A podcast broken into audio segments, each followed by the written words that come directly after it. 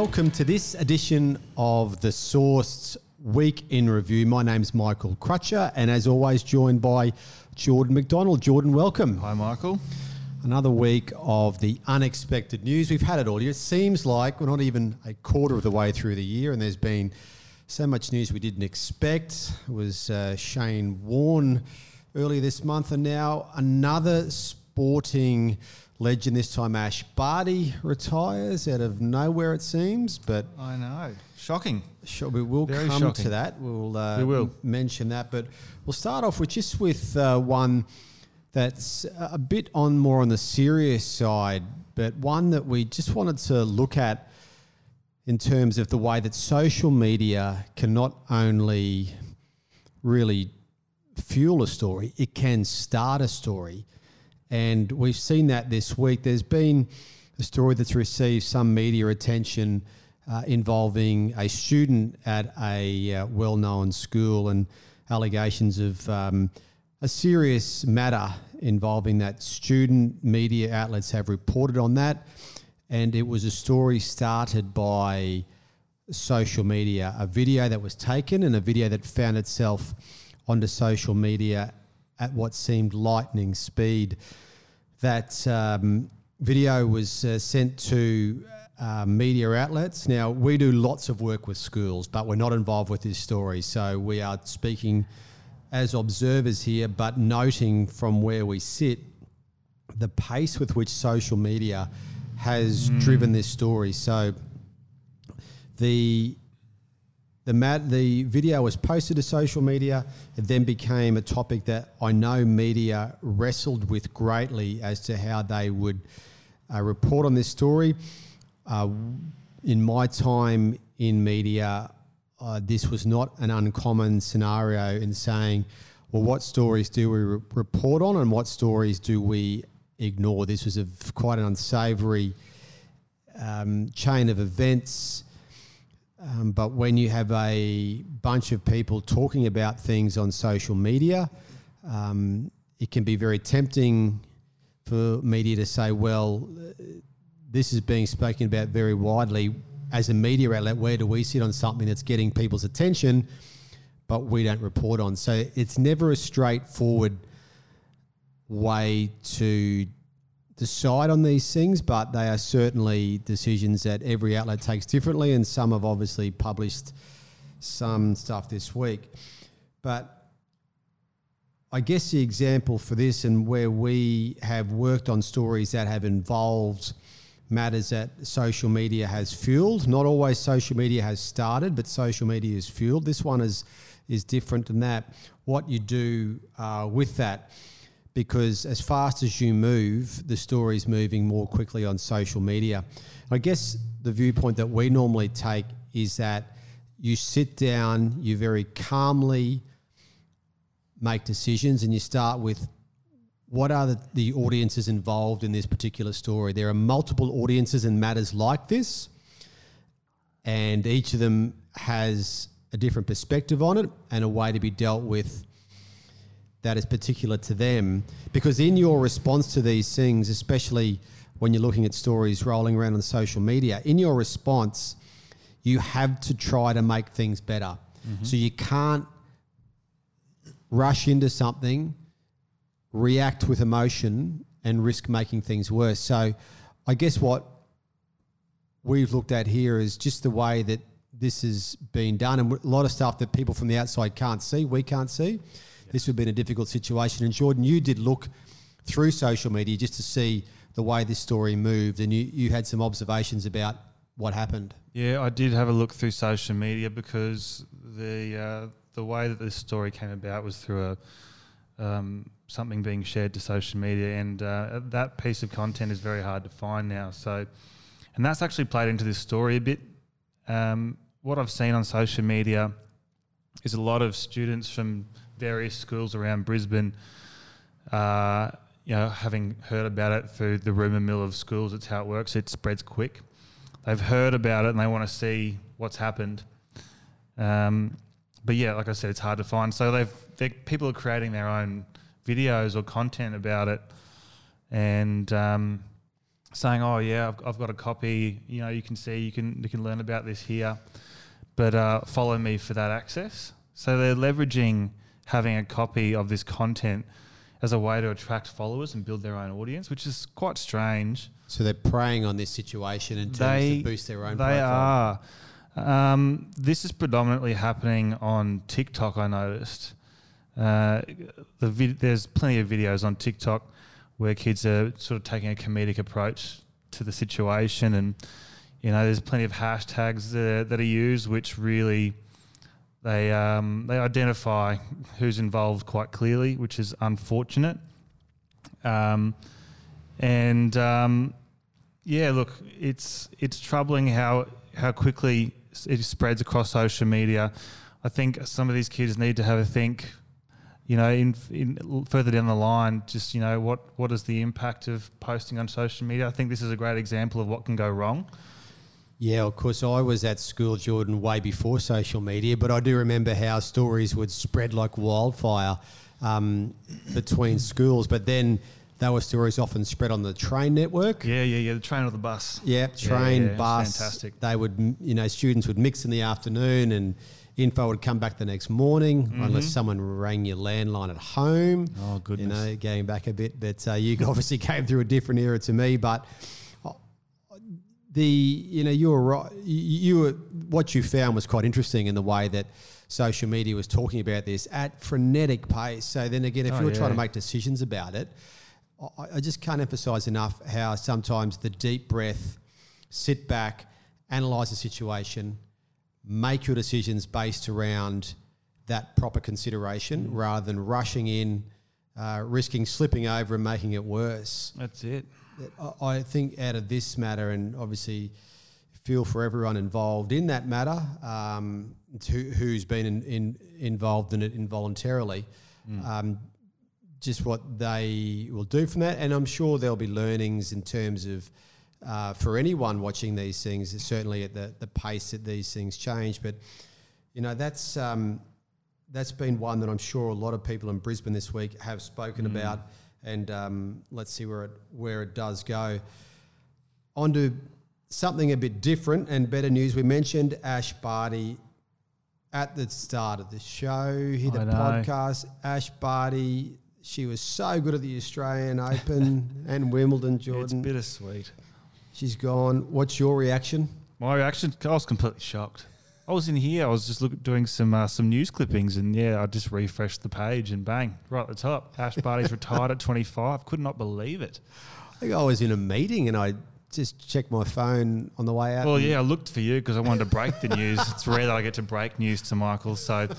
Yeah, you weren't here, so I missed the opportunity. oh, and a story broken on social media effectively with yeah, a video done. Yes, it was good. So put on Instagram. So, oh, look, I think, I know, how how can you not talk highly of Ash Barty? I know. But this comes back to something we work on all the time with our clients, and that is, I guess, really picking the personality traits that you want and defining those traits. So mm-hmm. I've never met Ash Barty before. No, neither have I. Uh, but I reckon she be a fantastic person. Yeah.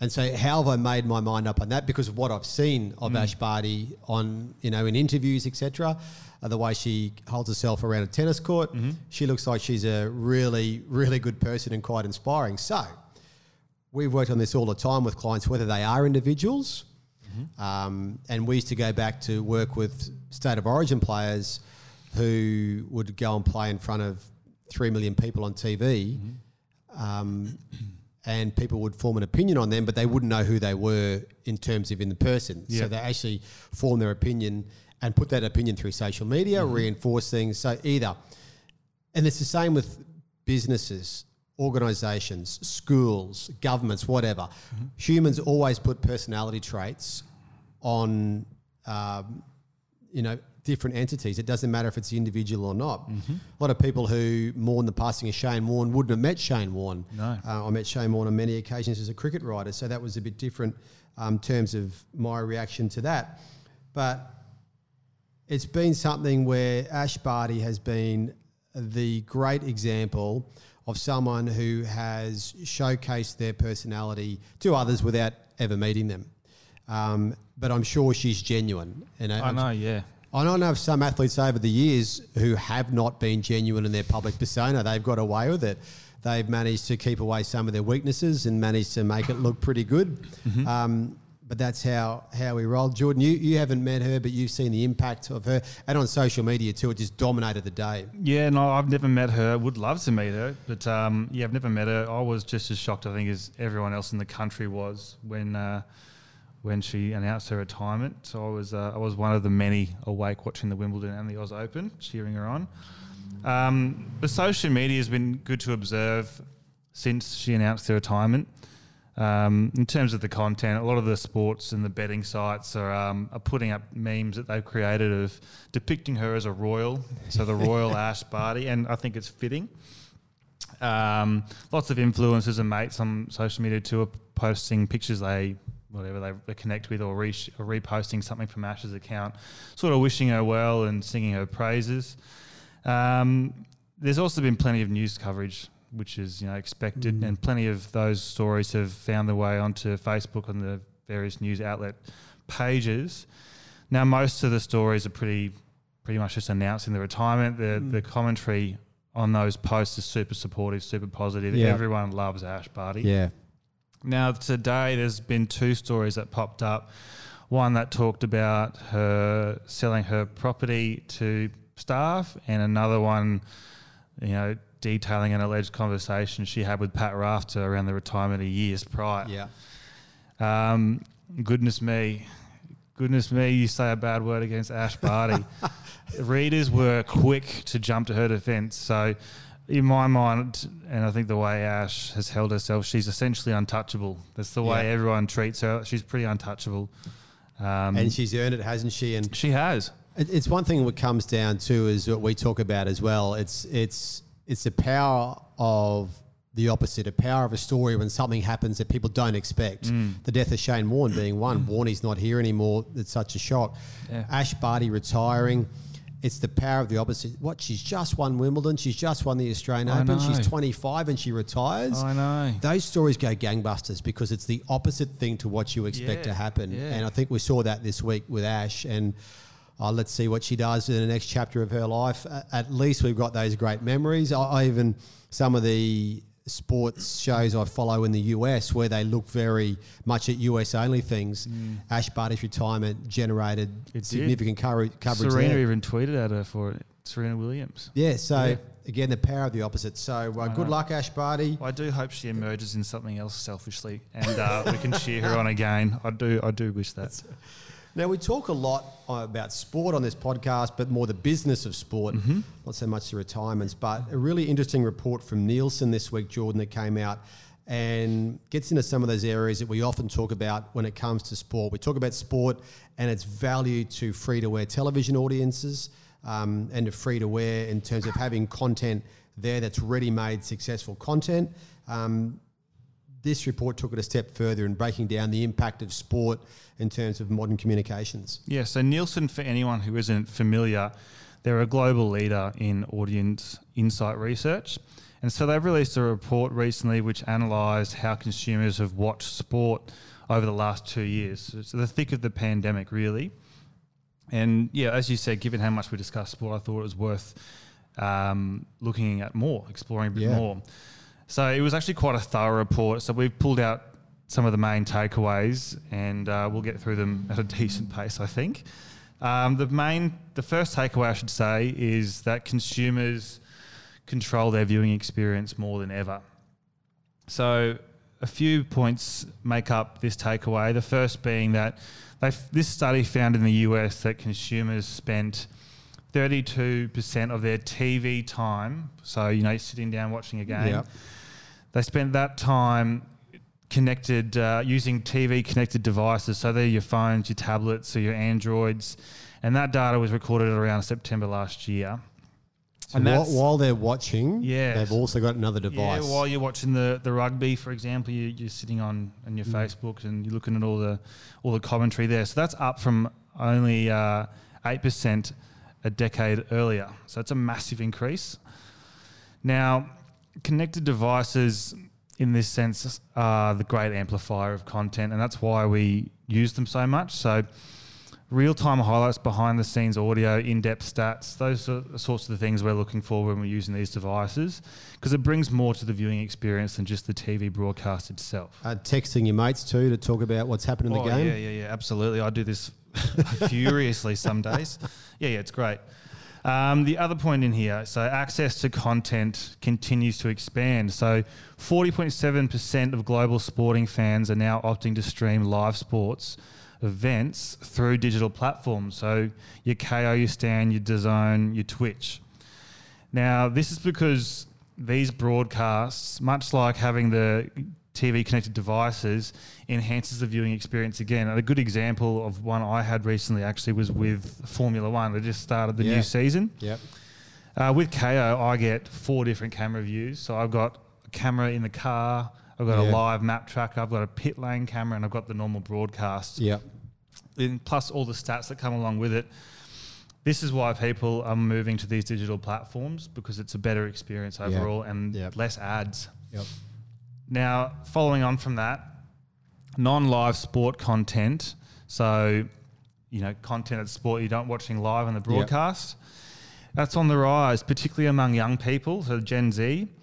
Um, they present an array of opportunities for rights holders and brands alike. So what they found was that roughly forty-four percent of percent of fans, pardon me, aged sixteen to twenty-nine, would be happy to watch a replay and were happy to watch a replay of a live sport broadcast. And interestingly, this is only zero point four percent less than those who tuned in to watch it live as it happened. I'm really surprised about that yeah, one. Yeah, I am too. I, I thought it would be interesting. Yep. Thought so, it would be lower. Oh, so yeah. did I. I. I had a look um, into some other research to find out why. And what I sort of discovered was that this is really being led by the young people. When you get a, the yep. older age brackets, that gap widens a bit. Yeah. But um, young people seem to care a lot about where they lend their time. So if someone tells you, for example, the Lions played last night, but it was a shocker, they're not going to go back and watch that. Yeah. I don't have to lend my time for that. That's yeah. time wasted. But if I go to you and tell you that the Lions had a brilliant game last night, it was a cracker of a game, mm. they, they're quite happy to go back and watch mm. that whole game again. Um, so, yeah, that's that's that aspect of it.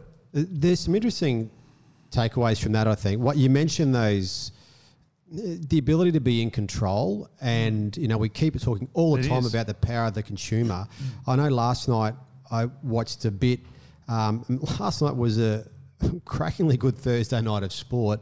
I had a, a split my screen into four on K O, which is to watch um, the cricket test match from Lahore, the N R L match, the A F L match, and a just unbelievably entertaining N B L game between the Brisbane Bullets oh, and the New Zealand Breakers, which has got one of the finish. most ridiculous finishes I've ever seen in a game. Yeah. And and young people will go back and watch that one. Oh, it was absolutely. a crazy finish.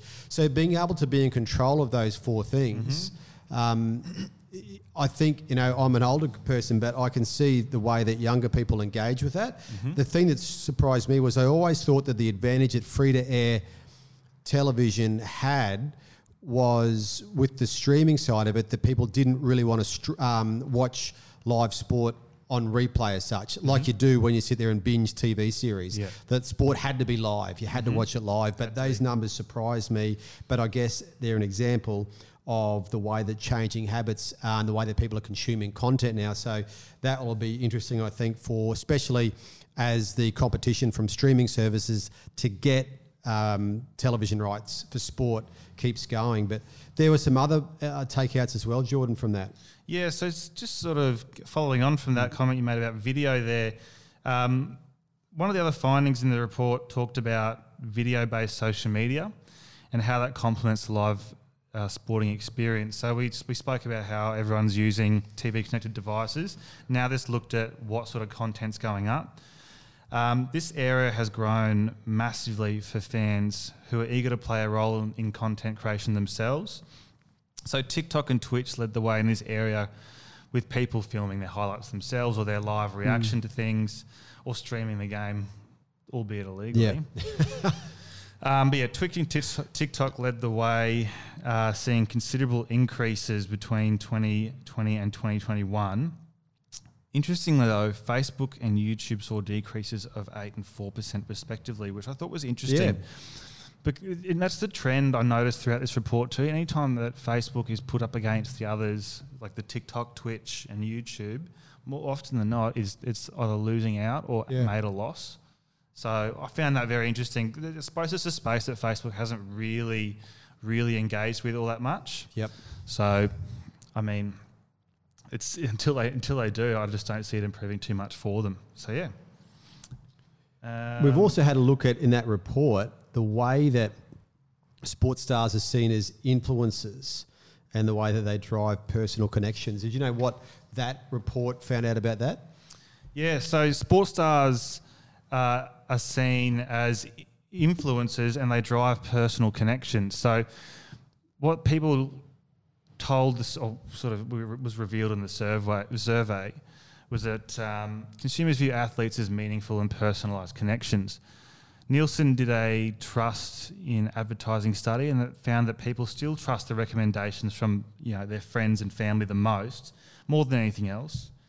But brand sponsorships in sporting events, including with athlete, athletes, was actually second on that list. So we just discussed Ash Barty, um, mm-hmm. and I know Ariane Titmuss did a lot of uh, still doing advertising with, I think, Harvey Norman after the uh, Tokyo Olympics mm-hmm. last year. This is one area I'm surprised in Australia that it's not stronger, because we compare this to the U S, and in the U S some of these big-name uh, athletes over there are in a whole bunch of different advertisements. Mm. Um, a lot of the advertisements are humorous advertisements. Yeah. Um, so, and, and I heard someone the other day talk about a very controversial N F L star, but they said, but my view of him softened after he took the mickey out of himself in an advertisement. So, you know, that's even with a player who was quite controversial, and that was an N F L quarterback called Michael Vick, who was involved in a dog fighting ring um, during his career. So it was right. interesting to hear that person talk about that. So even players with that background uh, were in T V commercials. Now, I just think in Australia, I'm surprised that it's not higher in terms of our love of sport. The top shows of the year on free-to-air T V are invariably sport, mm-hmm. but we really just don't have that same level of sporting advertisements in Australia as they have overseas. I wonder if there is room to move that. I know you have an inability in the football codes to get national coverage because the A F L players will get, you know, recognition in, in Victoria, South Australia and Western Australia more than the northern states, and yep. vice versa with rugby league. So I don't know if that impacts on it. Um, and in terms of cricketers, who we know all around uh, the country in terms of the national summer sport, yeah, I w- it's been a while since we've had, you know, we see some of the ads that the Cricket Australia sponsors do together with mm-hmm. a, a bunch of the Australian cricket players in, yeah. but just the individual ones, they're the ones that seem to really work in the U S, and the, obviously the data is there to show that people are open to seeing athletes uh, as influencers in terms of um, good associations. They are, they are, but the big point there though is that when they see these sports fans, oh, sorry, sports uh, athletes in these advertisements, they do hope that they are sort of championing the societal issues that they also believe in. One of the points in the report sort of revealed that although viewers do get around having athletes as influencers and uh, with brands, um, they don't believe that the brand that they're partnering with is is, essentially, is necessarily doing everything they can from that. So hopefully that improves in time. Yeah, some real uh, influence here of younger generations mm. as well. And um, a good thing to see in the report as well, and we'll close with this point off it, is is female sport yes. and just the uh, the increased attraction of female sport. Absolutely. So there was a, it was great to see it in the report, you're right. And it was focused around the sponsorships that um, occur with between all the media and um, the right holders. And essentially what happened is in the past, the, the male and female sports has been bundled up into one big sponsorship deal, whereas now with the increased interest in female sport, they've been able to unbundle that. And what that's done, though, is, you know, it's opened up varied opportunities to advertise to different audiences more effectively for, for rights holders. In that case, so they're revisiting business strategies now, a lot of these rights holders, to give uh, the widespread adoption of O T T, which we haven't spoken about yet, but that's mm. essentially content that's delivered uh, via internet connection to your T V, yep. so just your Wi-Fi there. So instead of looking at sport as a mass reach opportunity, which it traditionally has been, many are seeing it now as an opportunity to connect content with consumer spending. An example in the report was Amazon. They saw this with the English Premier League in twenty nineteen. They saw their highest number of Prime membership sign-ups. And they have similar hopes when they commence the N F L's Thursday night football next year. Oh, this year, pardon me. This year, yeah.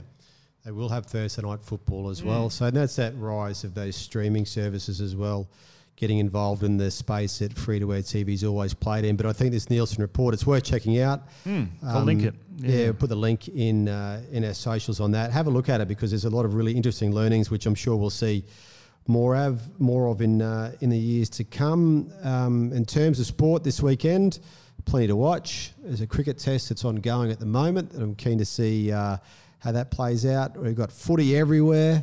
Um, We've got no Ash Barty, but uh, no Ash Barty. We've got the mighty Norse Devils at home on Sunday afternoon. Yeah. First game at home. What's your weekend like? Uh, it's a very quiet weekend. I think I'll be seeing mum and dad this weekend. Just uh, just a parental catch-up. Been a while. Always a very worthwhile Indeed. thing to do. Uh, enjoy the weekend, Jordan. You too.